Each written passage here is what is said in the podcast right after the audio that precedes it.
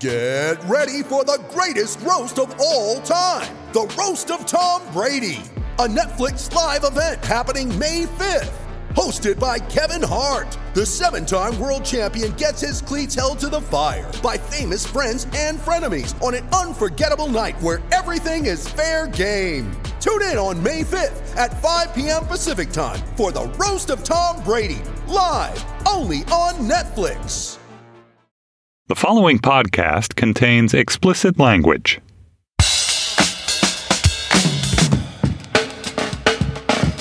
Hello, I'm Josh Levin, Slate's national editor and the author of the book The Queen, and this is Slate's sports podcast Hang Up and Listen for the week of July 22nd, 2019. This is usually the point at which I tell you all the various sports things we're going to talk about, but this show is not going to be like those other shows. Last week, I went on the long form podcast to talk about my so called journalism career. And at the end of that episode, I came to believe that I needed to do a long interview with someone about their journalism career in the hope of starting some kind of lucrative Ponzi scheme. Joining me in the Washington, D.C. studio, not Stefan Fatsis. He's off at the Scrabble Championship this week. We miss him. But joining me this week, special guest, I'm expecting him to bare his soul in exchange for three small bottles of water. It is Deadspin's Dave McKenna. Welcome, Dave. Oh, my pleasure. Author of The Queen. You think that's a little too self promotional? Well, I'm going to use it from now on, too. I like the way it sounds. Uh, you're going to ratio me because we are going to talk so much more about you than about me. Me? Your favorite topic? Yes.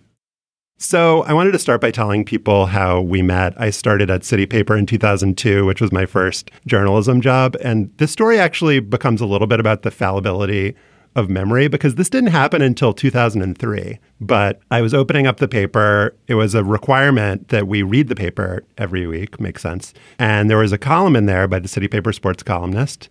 And it was about Louisiana quarterbacks because uh, Washington at that point had this guy, Patrick Ramsey, little known, little remembered guy. He went to Tulane. And so McKenna here wrote about the long and storied history of quarterbacks from Louisiana. And among them was Peyton Manning, who went to Isidore Newman School, which is the school that I went to through uh, eighth grade. So it's a subject that I have some personal knowledge and, and history with. And in the column, McKenna wrote that Newman is outside New Orleans. And so this greatly offended me. How could this erroneous fact about the school that I went to get into the paper that I worked at. Clearly, the guy who was writing it was a clown. And so there was a correction. I'll, we'll link to it on our show page so this correction can be memorialized. There's a correction that says, no, actually, Dave McKenna got this wrong. Newman is within the city limits of New Orleans. What are your memories of that episode? I think about it, that's how our relationship started. It's it's been a long and loving relationship ever since. It's like a couple that meets after one runs over the other in a car. because corrections were back in the day corrections were a very big deal so Erik Wemple who is the editor of city paper at the time you didn't work in the office so you had a different experience but when we had a correction in our stories at the next story meeting we had to explain to the staff why we got something wrong and it's a good lesson like you didn't want to have to be the guy who did that at the meeting, but I can affirm that corrections were a bad. And they thing. put your name, like they said, Dave McKenna got it wrong. It didn't say corrected by Josh Levin in, no, in the column. He was right. I couldn't argue, so I, you know, I couldn't hate him. He got me. But we started on a correction, which again, it was a good rom com meet cute. So when I started at the city paper, I hadn't had a journalism job before. I hadn't lived in DC before, and part of our job was to find stories to go out into the city and um, figure out what's going on, get get story ideas, and again report them at a meeting to the whole staff, which again was terrifying. But one of the ways that I learned about DC, especially as somebody who's interested in sports, was from McKenna, both from reading your columns and from you actually driving me around. Like we would go to games or go to shows and you would point stuff out. And so first I just want to start by praising you and that I I was lucky to end up at the place that had the best sports columnist in America, which I firmly believe. Number two, you're always so nice to me, even though I was such an asshole to you with that correction. But I wanted to start by asking so, one of the first memories that I have is I don't remember where we were going, you pointing out Uline Arena to me and saying this was the spot where the Beatles played their first show in the US. This happened in 1964. You were really young then. You grew up in the area. Just like maybe that specifically, but also in generally, like how did you know stuff like that? How did you acquire your knowledge of basically everything that happened in DC? Well, you're you're way too nice, but um, but back to me.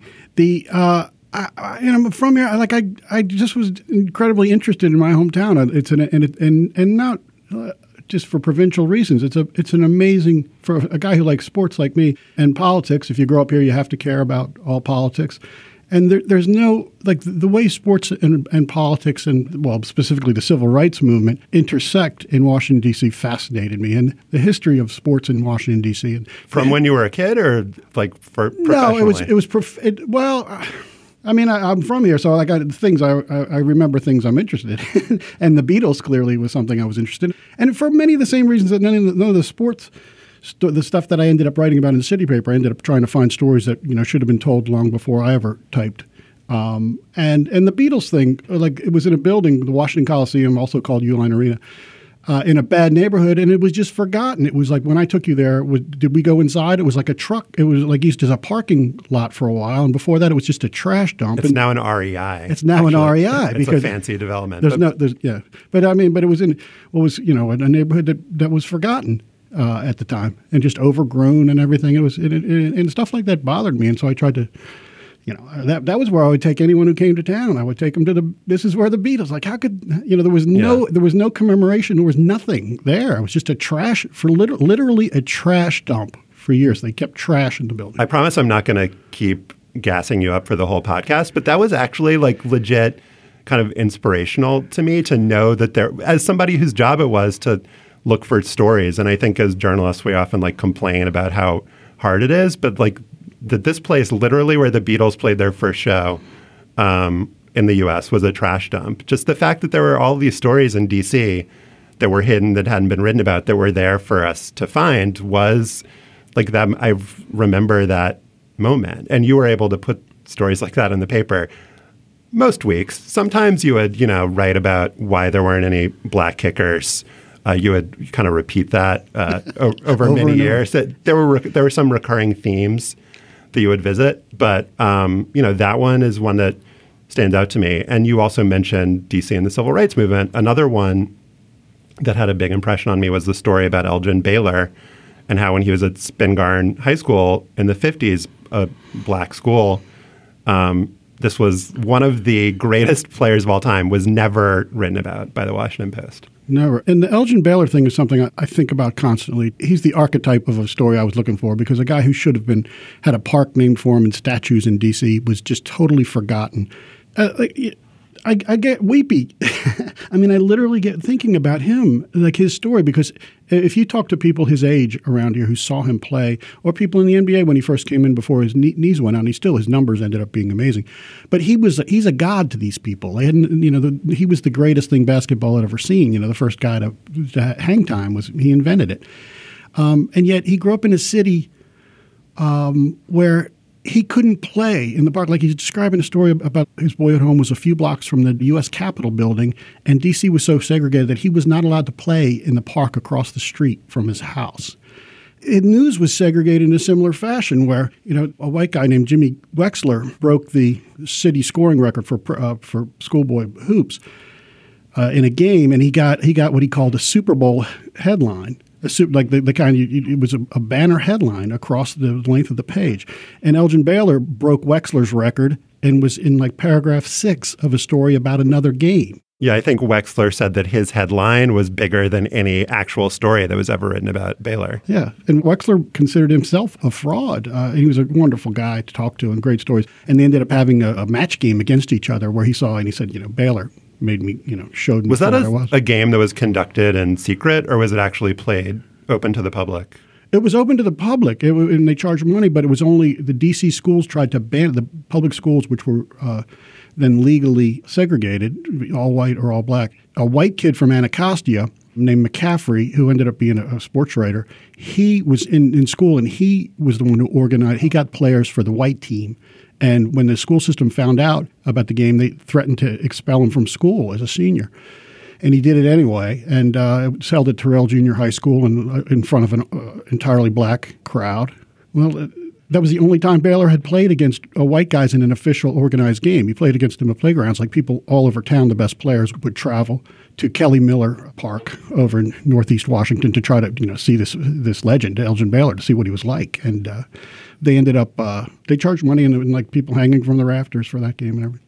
In New Orleans in the late 60s, early 70s, my dad actually played in a game when he was at Newman, in fact, circling back. Oh, outside of town. My dad played in a secret game against uh, a black school because they weren't allowed to have integrated basketball games even for public consumption. It had to be like a kind of jamboree practice, like with no crowd. So it's interesting to me that in DC, this wasn't allowed in the normal course of things. But when they had this like very rare match game, they did actually have it for public consumption and sell tickets. Yeah. And another thing about Elgin Baylor that, that makes him perfect, you know, like for, for my kind of stories, he graduated high school in 1954. Um, and two months before, I believe it was two months, um, that game was held that he played Jimmy West was two two months before Brown versus the Board of Education uh, made the, this sort of segregation that DC uh, enforced very rigidly uh, illegal. And DC, to its credit, after a heinous its heinous history, they did implement. They were the first big city to implement uh, the the to try to follow uh, Brown versus Board of Education and correct the wrongs. Uh, they, they immediately integrated the schools with by the next school year, which created a bunch of incredible, uh, interesting sports stories also of firsts, racial firsts. So you wrote a thing for Deadspin after the Ralph Northam blackface thing happened about your childhood in Falls Church and the things that you remember and didn't remember. So when you're talking about segregation and racism in this area, how much of that were you conscious of and how much of it is stuff that you only realize in retrospect like as part of your interest in these stories like your own blindness to it growing up absolutely absolutely i mean I, I, falls church virginia is the i believe six miles from the, the border of dc and again when i was growing up in the late 60s like the the, what I wrote about, there's a neighborhood called James Lee. The movie theater that I went to was on the border, right next to James Lee, the neighborhood. And, uh, you know, the blacks could not go they had to enter in the back. The, the, the, we always heard they had to go into the back of the theater if they could come in at all. And uh, and the roads were not paved, and even in, as of in after the turn of the this, this century, the 2000s, uh, I went over there, and the roads were not paved in the James Lee neighborhood. And this is and this is again mere miles from the the, the, the border of Washington D.C. Um, so stuff like that, it, uh, definitely there's there's. Uh, I mean, it, it's a fascinating story, no matter where you come from, or that you know people would treat people this way, they could get away with it. So I, am sure that is a part of what drew me, like you know, some sort of. Uh, uh, this sounds crazy, but I mean, you know, some sort of trying to, to right a wrong, you know, to tell a story that wasn't told because of, for all the, the wrong reasons it wasn't told. Yeah, I mean, that was something that was like pretty explicit in your coverage of Gary Mays. We talked about Gary Mays with you on the podcast last year, the one armed black legend of DC sports who died last year. Elgin Baylor was another one of these legends. As you said, there's a big difference between them in terms of fame and renown, but also, I think, a big difference in that Gary was willing and happy to talk about his experiences with you and with other people. And Elgin Baylor, until very recently, was not really willing to go there. Do you have any sense of why that was for him? When you did finally interview him, did he talk about why he kind of hesitated to talk about his upbringing in DC? He said it hurt. You know, like to, he'd rather you know deal with the, the comfortable parts of his life than the parts where he couldn't play basketball in the park across the street from his house, merely because of the color of his skin. And you know, this is a guy who had to face his greatness eventually in life because he really was an amazing special athlete who was not recruited by any schools in D.C and I, I, mean, I think that's why he, he didn't talk. And whereas Gary uh, came back to, you know, Elgin Baylor left here in '54, and, and, you know, he, with Gary Mays, they went to College of Idaho. With, you know, and three guys from D.C. There's another kid from Dunbar whose name escapes me at the time right now. But uh, uh, they, they take a train to Idaho and they, they take this College of Idaho that no one ever heard of and they go and have an undefeated season in 1954 55. I think Baylor then went on to greatness. Took he went to college of to Seattle University and uh, took them to the Final Four, and then Minneapolis Lakers and Lakers and a Hall of Fame career. And I think he would rather you know stick to the, to those days than to the days. I mean, when he left DC behind like mentally and physically, and Gary came back and was like a DC guy. And there were people here who you would talk to for your columns, but also just like around in life who remembered him. So this was the place where you know some terrible things were done to Gary Mays, but also where he was a legend. Yeah, and he was he was a happy guy. I mean, like Gary used to say, it was the way it was. That's you know, you like a teenager doesn't think about fighting the system as much as you know getting through the day, finding a game, and uh, it was the way it was. That's what he used to say. He also graduated in 1954. Apple Card is the perfect cashback rewards credit card. You earn up to 3% daily cash on every purchase every day. That's 3% on your favorite products at Apple, 2% on all other Apple Card with Apple Pay purchases, and 1% on anything you buy with your titanium Apple Card or virtual card number. Visit apple.co slash card calculator to see how much you can earn. Apple Card issued by Goldman Sachs Bank USA, Salt Lake City branch, subject to credit approval. Terms apply. Growing up, you this is another thing you wrote for Deadspin.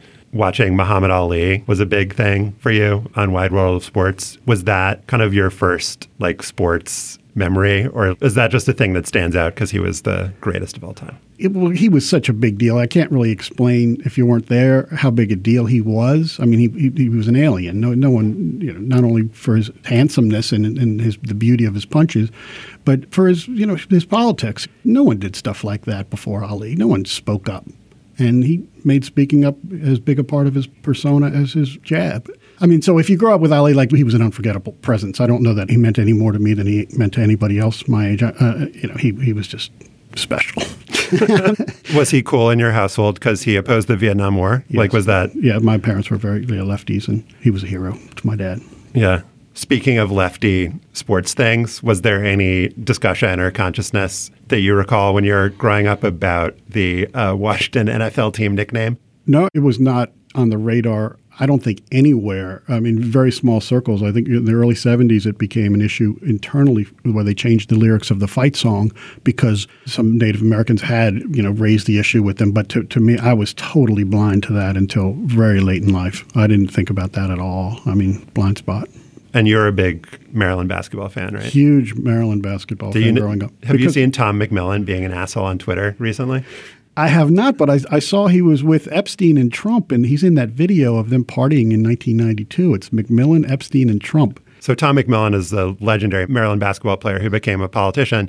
The thing I was referring to is that he is carrying water for the NCAA, talking about how NCAA athletes make more money after taxes than administrators or something is, like this is very hurtful uh, because he, I remember uh, the cover of him in, as a high school kid in Pennsylvania, the Sports Illustrated showing up at my door when I'm like eight, seven or eight years old, and there's Tom McMillan on the cover from Mansfield, Pennsylvania. This, you know, he was all world. He was the highest, the, the biggest recruit ever, and he plays. He ends up at Maryland, the school when baseball left town in 1971 there was the Skins and there was Maryland basketball. They were the big deals. There was the Georgetown basketball program was nothing at the time. There was nothing else. Maryland basketball was massive, and Tom McMillan was the first you know superstar to play there, and so he he was a big deal. So finding him taking bad positions and partying with pedophiles is not a not a great thing. I mentioned some recurring McKenna features slash columns. One of my all time favorites is the Remember the Titans is a Lie series.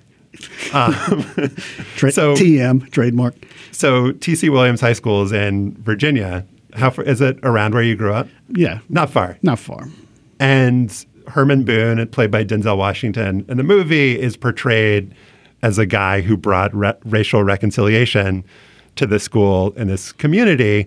And starting when you were at the city paper and continuing to Deadspin, you wrote about how the story is not that simple. Uh, can you explain to, Well, the, to the people what the story is? Well, to me, Boone was like he was a legendary, not nice guy. Uh, like he he lost his job in the real world That's not represented at all in the movie, though. No, he, he's, he's presented as, as Gandhi. And the truth is, he lost his job for you know after accusations of, of hitting kids, and he went away in shame. And then this movie comes up, and the, the movie history has replaced the actual history of the school. Like the truth is, T.C. Williams in 1971 was by far the largest school in uh, Virginia. It it was the, the, there was no racial integration. It, there were three schools that had already been racially integrated years earlier, or consolidated.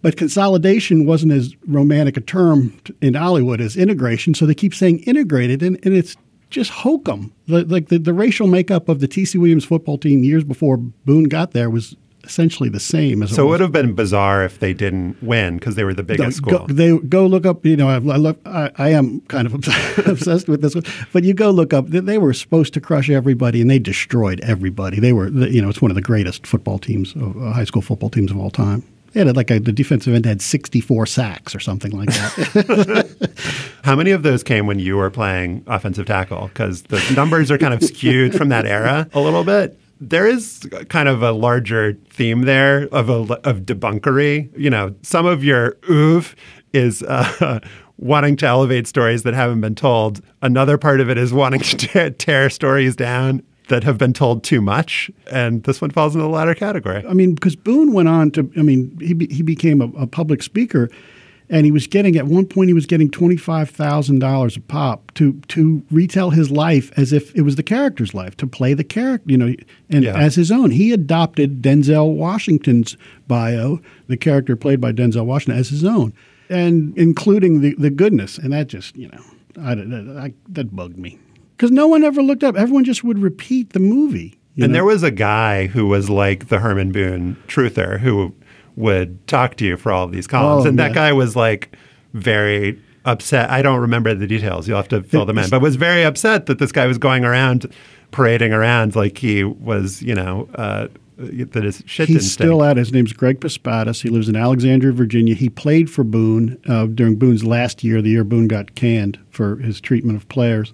And yeah, he's still at it. Like, cause, because un- sadly, um, a lot of the they're they're dropping like flies. The members of this team, uh, at least three deaths in the last two two or three months have been uh, of, of Remember the Titans, the real world people. Which and these guys became you know they were big deals around here. Can we talk about heavy metal parking lot? Oh, I love heavy metal parking lot. Before you get to that, you have told me that you think that the movie Dazed and Confused is a documentary. It is my it is my my upbringing. Yes, uh, incredible, incredible genius. What were like the early concerts that you remember going to? Well, the first show I ever saw uh, without supervision was at RFK Stadium. It was uh, Ted Nugent, Aerosmith, Lynyrd Skynyrd, and Nazareth. You think and, that it, the bill's going to stop, but then it just keeps going. it was like you know dirtball dirt, dirtball Woodstock. It was unbelievable, and uh, like and to this day, nine dollars and fifty cents, which was the same price I paid to see Led Zeppelin the next year. Which I tell. I, Do you understand how inflation works? Like that's not that's not really cheap. Nine dollars and fifty cents for back for those. Oh, I, th- I for Nazareth. uh, well, here, a story like I was in. This is. I'll try to tell this quick, but I was in Fort Lauderdale last year. And uh, it turns out Fort Lauderdale is the hub of all cruise ships. And uh, there was a rock and roll cruise, rock and roll legends cruise leaving leaving leaving for. So I, am in the the lobby of the hotel and I see these old guys and I and uh, I know about the cruise and so I say, uh, "Who are you guys?" And they say, oh, "We're Nazareth." Oh, wow. And I go, oh, you know, my first show that was uh, that was Nazareth and Skynyrd, Nazareth. and I'm telling the story like kind of excited, and I, that like they're looking at me like they see they're having to face their their, their past, like this. If if this fat old guy. You know, babbling about seeing them as a kid, like looking what I look like now. You know what what what they must. anyway, the look on their face was priceless. By the end of my story, I was uh, I was giggling at how much they despised me. Uh, at least somebody remembered them. Come on, Nazareth. It's like uh, have a heart. Um, so this was a big part of your growing up was going to RFK Stadium and seeing Nazareth. That was the, the defining moment. And and Skynyrd, when Skynyrd, you know, now they kind of stand for something like negative. You know, the Confederate flag has become a, a symbol of hate, and uh, and and, and they they wave it. Other fans wave it proudly and stuff. So that you, you can't really have fun enjoying them. But they were they were great in 1976. So, Heavy Metal Parking Lot is made by this guy Jeff Krulik, local DC filmmaker. It, if you haven't seen it, it's very short. You should watch it. It's, it's the best 15 minutes you'll It- spend it- all day. it is. Um, parking lot of the Cap Center and Landover at a Judas Priest show. And there's a quote in a story you wrote about it for Deadspin where a guy says, That thing is the Citizen Kane of wasted teenage metalness, which is a great quote. great. And and a great like the whole scene. That is an amazing time capsule. It, it, and Jeff Krulik, another guy who should be way more famous than he is, the guy who made that, just had the idea to capture the moment. He went out there with, with cameras, and uh, and they it, it like it tells you a lot about America at the time, of the economy and the diets of people. The because this is metal was the kind of the the blue collar music and and everyone's they don't have their shirts on and every one of them is ripped and skinny and nowadays you know like just before the the corn corn infused diets that we all are on now uh, they look they look everybody you know we're not ripped we're not ripped anymore That's the thing that stands out to you. It's like you're you watch this and you're like, there should be a heavy metal parking lot like uh, exercise video. Like that's that's what it looks like to you. Like some people would be like, "Wow, these guys are real dirtbags." And you're like, "Wow, they're in inc- they're in incredible shape." dirtbags were in shape in, This is- in the this- 80s This is inspirational. Um, is it just kind of you? So you did and continue to do freelance concert reviews for for the Post. Is it just like an accident of history that you ended up writing about sports rather than music as your main gig, or what do you think the well would have run dry if you were just doing music stuff every week? I've never thought about that, but I, I just have always been able to write what I want to write about, and those are the two things that of my youth, sports and music, that I was you know very passionate about, obsessed with. Hang out at record stores and sporting events. So you've basically never grown up. You're I'm- just a, an overgrown child. Have, have any of us? I, all I know is myself, and yeah, I have not grown up at all. I mean, I, the same things that made me clench my fists as a kid make me clench my fists now. The story about the kids that ran away to meet Elvis was that a DC thing? I don't remember. It was so yeah, Cathedral on Forty Fifth Street Northwest. Yeah, the girls who got in the car at night and took took off. That story killed me, man. It was it killed me. I uh, how cool it was just so cool. The balls it took for these you know fourteen and sixteen year old girls, I believe they were, to just steal their parents' car and try to get to Memphis to see Elvis Presley. And this is when he was dangerous. This is in right after he uh, is on Ed Sullivan and introduced to mainstream America, and he's dangerous. And and they're going to go meet him. I thought that was incredibly cool. This is And it, I- and it ruined it ruined one of their lives too. One, I mean, they both got kicked out of school for it. It was a large, a huge local story, and uh, it changed their lives. And it was so there was a lot of sadness to it. if I remember this this one right, this was one that you like knew about and talked about for a long time before you wrote. Like I remember hearing the like McKenna anecdote version before. This was for the Post magazine, right? That you Correct, did. yeah. Do you remember how you heard about that? Was that just like a thing that you read It- at the this is- time, or it was going through archives for Elgin Baylor stories. oh, really? Yes, it was. It was, an, and uh, and seeing that that was a 1956 clip that just happened to be on the same one of the same newspapers, and I saw that. You, know. So th- I wrote a book called The Queen. You might remember from the intro yes, to the podcast. Great book. Get it, get it. And there's this site, newspapers.com, in addition to like microfilm and stuff that I would get at the Library of Congress for stuff that wasn't digitally archived. And just the stuff that you find adjacent to other stuff that you're looking for. yes. I've found so many other leads and so many other stories that way. And I would encourage people just to like go on that site and just browse around. And it feels to me, I don't know if you agree, there were just so many more stories in the paper back then. Just they're jammed, type small, and they're jammed up against each other. And, stuff that's like enticing but not really fleshed out and you think like all right i need to like dig in and find out what really happened here Well, but um, uh, yeah, I mean, girls running away to meet Elvis, who would not be enthused by that? And the, the newspaper archives, like newspapers.com and DC Public Library has an amazing newspaper archive. They're my new record stores. You just go in there and browse. You just keep looking, and there's something something that'll get your interest every few seconds. a thing that i also have a very distinct memory of is when youtube first became a thing. Just how obsessed you got with youtube. You would just all day long you would be like looking up like old shows that you went to see and you Oh, still, Like that is not a thing that has not abated. No, not at all. Because I mean, it keeps piling up. My my whole, you know, every show. I mean, every band that I saw as a kid, and I saw everybody. By now, I've seen everybody, and all the shows from the seventies, eighties are on online. It's it's an, who, who wouldn't be enthralled by that? So this is why you don't leave your house. It all it all makes sense. Well, it is. It's funny. Like I've found this with research stuff is that on the one hand, so much stuff, I don't want to say anything, but a lot of stuff that you could, that's ever existed has been digitized. But if a lot of people just stop at Google, and so if it's not on Google, it's it's basically like it doesn't exist, even if it's one layer deeper. And some of that makes sense. Some of it's like subscription services or proprietary stuff. But there is a lot of stuff on the internet that you still have to dig for and that's the part that's fun for me. I don't like writing. I like finding stuff. I mean, yes, it's procrastination disguises reporting for my stories now. I just I'd rather be in archives. All right, um, I'm contractually obligated to ask you about Dan Snyder, uh, uh, the man who made you a star. Yes, you did. I owe him everything. How long were you writing about, or when did he buy the team? 1999. So you were writing about him for more than 10 years before he sued you. Correct. And the precipitating event was this story in the city paper, the Cranky Redskins Fans Guide to Dan Snyder, which was aggregation of 10 years worth of McKenna columns about Dan Snyder in an alphabetical format. Some of the entries were um, Fan Appreciation Day, gimmick used in 2006 by Snyder to draw people to FedEx Field, where he charged $25 to park to watch the team scrimmage and hear an address from Vinny Cerrato. The parking charge was not mentioned in the advertisements the team produced for the event. I'm only going to read one more, which is my all time favorite Bankrupt Airline Peanuts. What Snyder was selling to fans at FedEx Field during the 2006 season, vendors offered shelled nuts in royal blue and white five ounce bags adorned with the Independence Air logo, Problem.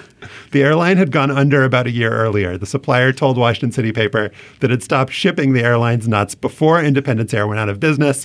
A spokesman for the Peanut Council told City Paper that to prevent rancidity, the recommended shelf life of a foil bag of out of shelf peanuts was. I'm going to go one year. About three months. Oh. so there's a lot more of these in the article, but the thing that pissed Snyder off? What, was it like an accumulation over 10 years? Was he did he, he hate you before this? Yeah, he just wanted to get me fired. I'm um, yeah. And then during that the case, which was so surreal to be involved in that, but like lawyers had me look up the archives how many stories I had written, and they came up with 488 mentions of I've, stories mentioning Dan Snyder. I found on which uh, appalls even me. I found yesterday when I was doing some McKenna research that you can go on Scribd, which is this tool you can upload documents. And there was some document that was like exhibits that were part of the trial that your side put up. And it's like exhibits 201 to 250, and it's just all like articles. I didn't yeah. realize that it had gone as far as you like putting together all these exhibits. Oh, the, the case? Yeah. Oh, yeah. He bailed right before he was going to get crushed. He was going to get crushed a week later by the courts, so he just ran away. Let's rewind a bit. Did you know that Snyder was awful from the moment he bought the team? Like, how much of it was known? Or were people kind of optimistic, like, oh, there's this new rich guy and he's going to make the team great? Incredible optimism. Nobody knew any because he, there was a guy named Milstein who was considered too fraudulent Milstein won the bid. This guy named Howard Milstein, he was awarded the team, but the NFL rejected him as too fraudulent. So then the Jack Kent Cooke estate had to come up with another buyer. The NFL was had a team without an owner. There was all kinds of you know pressure on everybody, and Dan Snyder was the going to be the local partner. Milstein was from New York, and so Dan Snyder was going to be a minority partner. So they just kind of gave him the team, let him him take it over. So Milstein, we have him to blame for it. But there was definitely optimism. You know, a local guy. He had he was he grew up here. He you know talked about his Redskins belt buckle. He was a fan. He was going to spend money at the time when free agency in the NFL was becoming a huge deal. So no, definitely optimism. And then, but then very quickly he he flipped it. And when he started charging to watch the, his team practice, which was unheard of, so many of the bad ideas for fans came from Dan Snyder. That's one of them. He was the first guy to charge for practice. The parking thing, I remember, was another recurring McKenna feature where you also like triangulated between the bad parking stuff with the NFL team and with Six Flags, which Snyder also Yeah. owned. Yes. Like the different parking schemes would kind of feed back and forth between the franchises. His- Another undertold story about Dan Snyder, and I, I, I did my best, but nobody seemed to care except me, is his ownership of Six Flags, which is just a debacle. He tried to, you know, squeeze every dime out of everyone who ever went to Six Flags. Forty-five dollar haircuts, I think it was. He had, he tried to drive kids haircuts for forty-five dollars.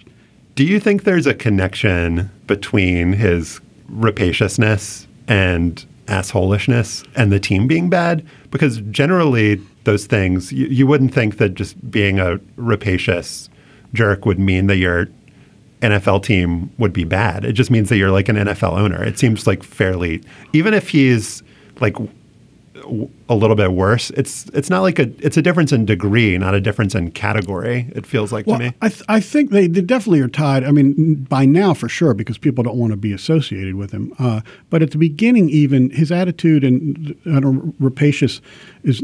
I mean, I don't know if that's the right word that I, I'm looking for, but he thinks he's smarter than everybody. That was the attitude he came in with. He was going to do everything differently. And he surrounds himself with yes men, like the people that are in charge of running this franchise. They seem to have been selected for willingness to tell Dan Snyder that he's right about everything. Yeah, the, those who don't, don't don't seem to last long. The guys who have their own personalities, but his system of being smarter than everybody uh, did not work from the start, and that has definitely snowballed to now. No one wants to be around somebody who thinks they're smarter than everybody. Um, I should have mentioned earlier the story time with Dave McKenna feature on on Deadspin animated tales in which Dave talks about his life, and there is one about the Snyder lawsuit where you talk about being defended by First Amendment hero Floyd Abrams. Yeah, Uh, surreality. Su- very surreal. Well, yeah, I can't. I've I've reached my limit on using the word, but yeah, the the, the uh, Floyd Abrams, a, a guy who I, I delivered the Washington Post in the early '70s, and when First Amendment issues were were huge, huge deals with uh, the Pentagon Papers and Watergate. Um, really the, the hot topics. And, and Floyd Abrams was the First Amendment lawyer for the Pentagon Papers for the New York Times. And here I am in a room with him. And the first thing he tells me is that uh, Dan Snyder thinks I'm going to physically assault him. which, which was totally out of left field, and you know, I, I, I'm I'm incapable of physical of successfully physically assaulting anybody. I point. think I know the answer to this, but do you have any idea where that idea would have come from? I do. I think it was a plan because he was getting Snyder was getting the crap beat out of him public relations wise, and he wanted he had to come up with some Nobody took Snyder's side on this. nobody. I don't. I don't recall. Yeah, I mean that nobody who who, who I talked to. He Uh, claimed that he he- claimed that you were like attacking his wife, who is a cancer survivor. He claimed that you. Uh, uh, he accused you of anti-Semitism because there was a an illustration, where he had yeah. devil horns on him. I didn't do the illustration, but yeah, he, he was just throwing everything out there. He just wanted to get me fired, and he tried to to squeeze the people who owned the paper by just throwing everything at him about what a bad person I was. They didn't know me at all. Not that I'm not a bad person, but he just came up with the wrong reasons for why I'm a bad person. So he is getting totally killed, and he thinks the way to win the public to his side is to say that you were going to physically assault No, him. I think he thought the way to get me to a meeting, like they would, Oh. that would broker a meeting, and, and once a meeting between us is held, he would say that I apologized for everything. He would make up something. He was just going to make something up about what uh, went on in that summit. and, and you, you know, smartly, I feel like, refused to meet with him because you didn't want to give him ammunition. He would have probably, when you went to the meeting, he probably would have slipped and fallen and accused you of pushing you, pushing him over. yeah. Exactly, I, I- or something. He would he would have said I apologize," and I wasn't like he didn't even get me for a name misspelling. I wasn't. I didn't say anything bad about his poor wife. so when he drops the suit, he. Do you recall exactly what he said? He because he couldn't say that you had apologized or He kind of did. He Uh, he was like, definitely "We've twisted- agreed to move. We've agreed to move on," or like, what did he say exactly? I'm not specific. I, he definitely made stuff up, though. He acted like there was some contrition on our part, and there was zero contrition on our part. Um, and you have you said, and I think the Deadspin video that like this made you like this was this was uh, to the extent that you're a, No, a superstar whatever. of journalism. Anyone who knows, well, no, I didn't say that, but no, an- any, any, anyone who knows me, uh, chances are that's why they, they know something I've written. It's probably related to dance Dan Snyder. So thanks for the suit. I guess he confirmed what an asshole he was by doing this. So he proved by suing you, he proved that even to a further degree that everything that you had written was a- about him was accurate. But do you wish that the suit had n- never happened, or do you think it was like cool that you got to meet Floyd Abrams and that everyone on the internet thought you were a hero? It's definitely the latter is closer to the truth. Yeah, it was a great. It was a great thing. Had had that happened today, you know, I was naive and, and I believed in the system and like I knew This was pre Hulk Hogan. Correct. And I knew that his lawsuit was preceded by an attempt to, you know, it was just all an attempt to get me fired that didn't succeed. And his lawsuit was the exact same stuff that he used to try to get me fired, which had already been vetted by our lawyers and everything. And they, there was nothing there. And so once he sued, I, I had enough faith in the system, uh, you know, uh, rightly or wrongly, that I, I never, ever, I thought there was zero chance we could lose. And then I end up working at Deadspin, which lost a suit uh, to Hulk Hogan, which you know, to which had my case come afterward, I would be very scared because there was uh, there was nothing wrong in the story. Uh, there was no factual inaccuracies. Forever, whatever else you want to say about the, the, the Hulk Hogan story, it was not factually inaccurate, and it's supposed to be. This, this is a this is America, First Amendment. So Floyd Abrams, baby. Floyd Abrams, we should have had Floyd Abrams. It is Ryan here, and I have a question for you. What do you do when you win? Like, are you a fist pumper?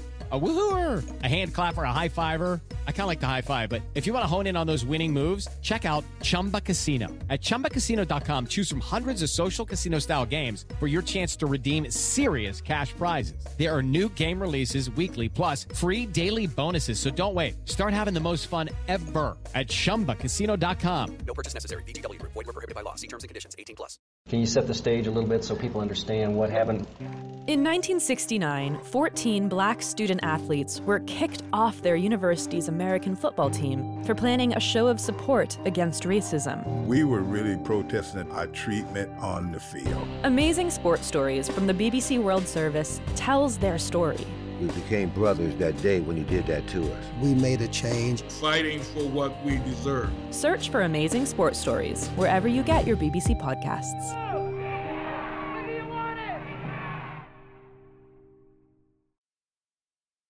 Before we get to the rest of my conversation with Dave McKenna, wanted to let you know that in our bonus segment for Slate Plus members, there will be more between me and Dave McKenna. Uh, we'll talk about his writing style and some more of his favorite stories. To hear that conversation, join Slate Plus for just $35 for the first year. You can sign up at slate.com slash hangup plus. I think that one of the greatest things that you've done in your career is expose the airline peanuts thing, um, among among other That's Snyder atrocities. But seriously, like I, I think one of the things that was the most important that you did and that you should be proudest of is exposing Kevin Johnson for everything that he did. Um, he had been accused of sexual abuse. This was like a this was a known thing before you wrote about it, right? Like this had all been public and this was a thing like in so many cases like with the Bill Cosby thing where it's written about and then for whatever reason for some people they're just able to continue living their lives and accruing accomplishments and respect and it's just kind of written out of their history. Do you remember how you got involved in the Kevin Johnson stuff? I remember when he he was being portrayed as a good as a good guy for his work with the NBA Players Association is what started it, and I just had some recollection that he wasn't really a good guy, and I started so I googled a little and looked at the newspaper archives, and and again it kind of goes back to the Elgin Baylor It's stories that, that aren't told enough or that people don't know. I was shocked that I did not know these tales about him, and the more I looked into it, like. Uh, how did how has this guy gotten away with with this kind of behavior for so long? And and, and it's it's an awful reality of the powerful people being able to get away. The damage he did. Uh, I mean, you know, the, I, the, the best stories I work on make me cry when I work on them, and, and I cry when I think of the damage he did to one specific person. Um, who, who, who, who agreed to talk to me for those. Damn. The, the damage that he had done, I, you know, I had to face because I, I, I end up finding one of one of his uh, victims, and she told me her story. And finding her, like, at, at, I was very excited to find her, like, you know, locate her and figure out because her name hadn't been out there. And and like as a journalist, I was very excited. And then when I talked with her, I was very, I mean, I had to face the damage that he had he had done to her, and um, it, it uh, you know, not, not, that I'm a good guy or anything, but I like I, I wanted to do her justice. Yeah, um, you did, man, and he was kind of drummed out of public life because of this. He declined to seek a third term as mayor of Sacramento. ESPN had this, and God knows how this had gotten to the stage that it got to. That there was this kind of it was going to be like this puff piece documentary about him, right? And they Correct. were what a great guy. And they after you your story, they canceled the premiere and it's never aired. Yeah, and, and that like showed me the power of Deadspin. Um, yeah, they canceled they canceled the movie. They announced it mere like four hours before Kevin Johnson's premiere party that had planned in his hometown of Sacramento, with a purple carpet for the Sacramento Kings here instead of a red carpet, and all of the NBA. Uh, luminaries were going to come in and ESPN luminaries uh, also to, to, celebrate this guy, and they canceled it, and uh, that that that you know, good for them. Yeah, and I don't want to. I I know the story that you wrote recently about the NBA scout who was a rapist.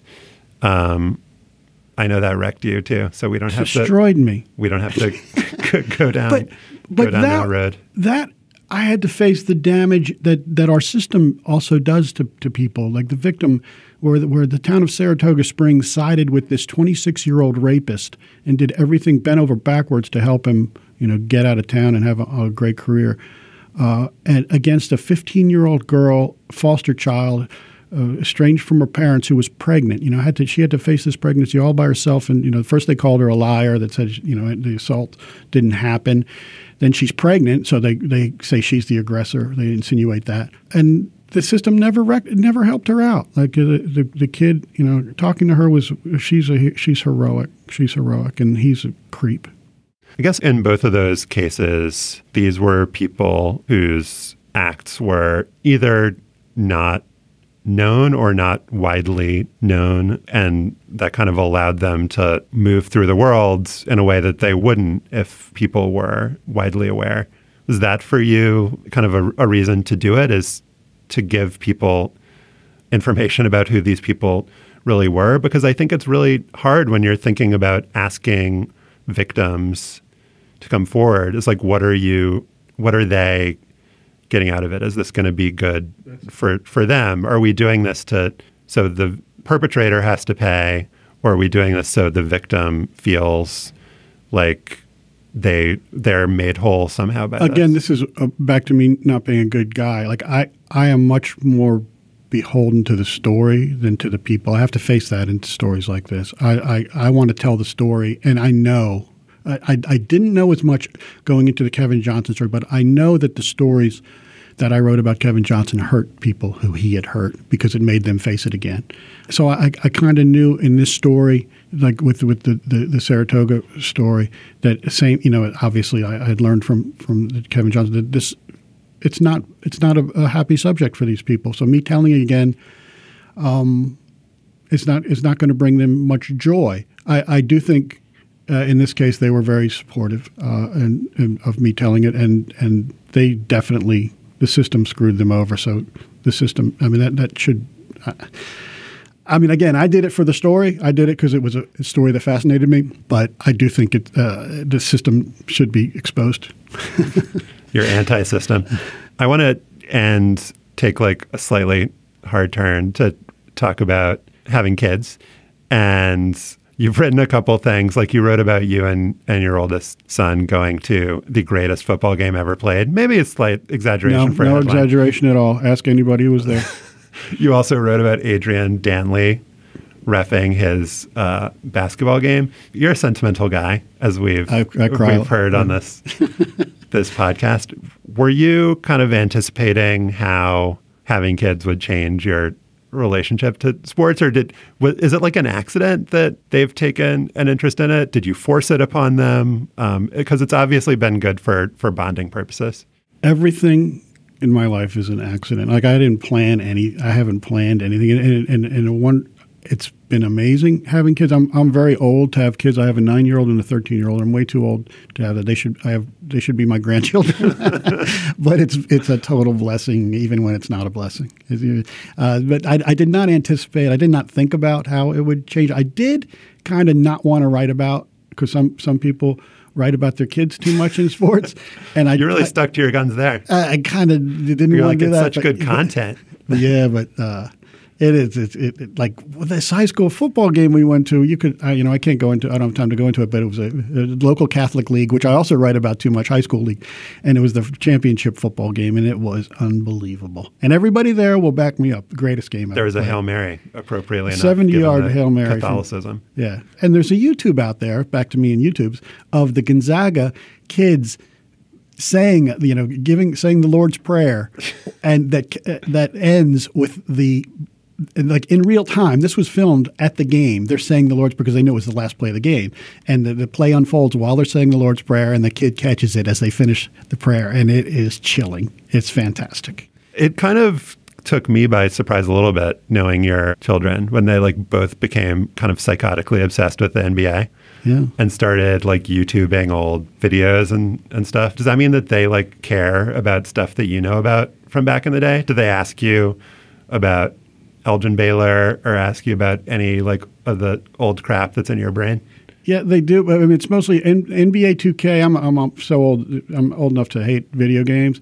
Uh, but NBA 2K, which was given to to them by the other side of the family, uh, the stronger, smarter side, uh, has worked out beautifully. Like they, it, they, it got them very interested in the history of basketball. Uh, incredibly interested. So, like when they, they were excited to meet Adrian Dantley, as, as excited as me, and that, that that made me very very happy. Yeah, there's a good picture of your kid with Adrian Dantley. And this was uh, another recurring McKenna feature because you'd written about Adrian Dantley, the NBA Hall of Famer, being a crossing guard, which is one of one of that was a Deadspin thing, right? Yes. One of the like greater kind of random ex athlete. Where are they now? Stories of all time. And then later he turns up revving your kid's basketball game. at a, a rec club, Jelleff, that I had written about for a game played in by Adrian Dantley against John Thompson's St. Anthony's high school team when Adrian Dantley's with DeMatha. So that History was history everywhere. Yeah, that was my obsessions, kind of all showing up at the same place. Thanks, Dave. This was fun. Well, you're the sweetest. That is our show for today. That's all we got for you. Our producer is Melissa Kaplan. To listen to past shows and subscribe or just reach out, go to slate.com slash hangup and you can email us at hangup at slate.com. If you're still here, then maybe you would want to hear a little bit more of Dave McKenna. How could that possibly be enough? We'll talk a little bit more in our bonus segment about his life and times and career. But the dead balls era, they did they rejected. That was my most blatant attempt to come up with a with a T-shirt phrase. I know it failed because a year I went back a year later and Googled it. and It got eight Google hits. Eight. To hear that conversation, join Slate Plus for just $35 for the first year. You can sign up at slate.com slash hangup plus. I am Josh Levin. Remember Zelmo Beatty and Elgin Baylor. And thanks for listening. Hello, it is Ryan, and I was on a flight the other day playing one of my favorite social spin slot games on chumbacasino.com. I looked over the person sitting next to me, and you know what they were doing? They were also playing Chumba Casino. Coincidence? I think not. Everybody's loving having fun with it. Chumba Casino is home to hundreds of casino style games that you can play for free anytime, anywhere, even at 30,000 feet. So sign up now at chumbacasino.com to claim your free welcome bonus. That's chumbacasino.com and live the Chumba life. No purchase necessary. Group. Void prohibited by law. See terms and conditions. 18 plus. Hi, this is Dahlia Lithwick, host of Slate's legal podcast, Amicus. If you're listening to this show, you might be interested in Amicus's live show that we're hosting in Washington, D.C. on Tuesday, May the 14th. My colleague, Mark Joseph Stern, and I will be talking to some amazing guests, including Sherrilyn Ifill and a sitting state Supreme Court justice. all about how originalism, a relatively recently invented way of interpreting the Constitution, has taken over the Supreme Court and radically reshaped the law. It's been doctrinal rocket fuel for the conservative legal movement and facilitated the rolling back of abortion rights, the expansion of gun rights, and the obliteration of the separation of church and state. And as another wildly consequential Supreme Court term careers to its end, the court's originalists are on a tear. But there's something you can do about it, and we hope you'll join us in DC on May 14th to explore the possible pathways out of the current situation. Go to slate.com slash amicus live for tickets.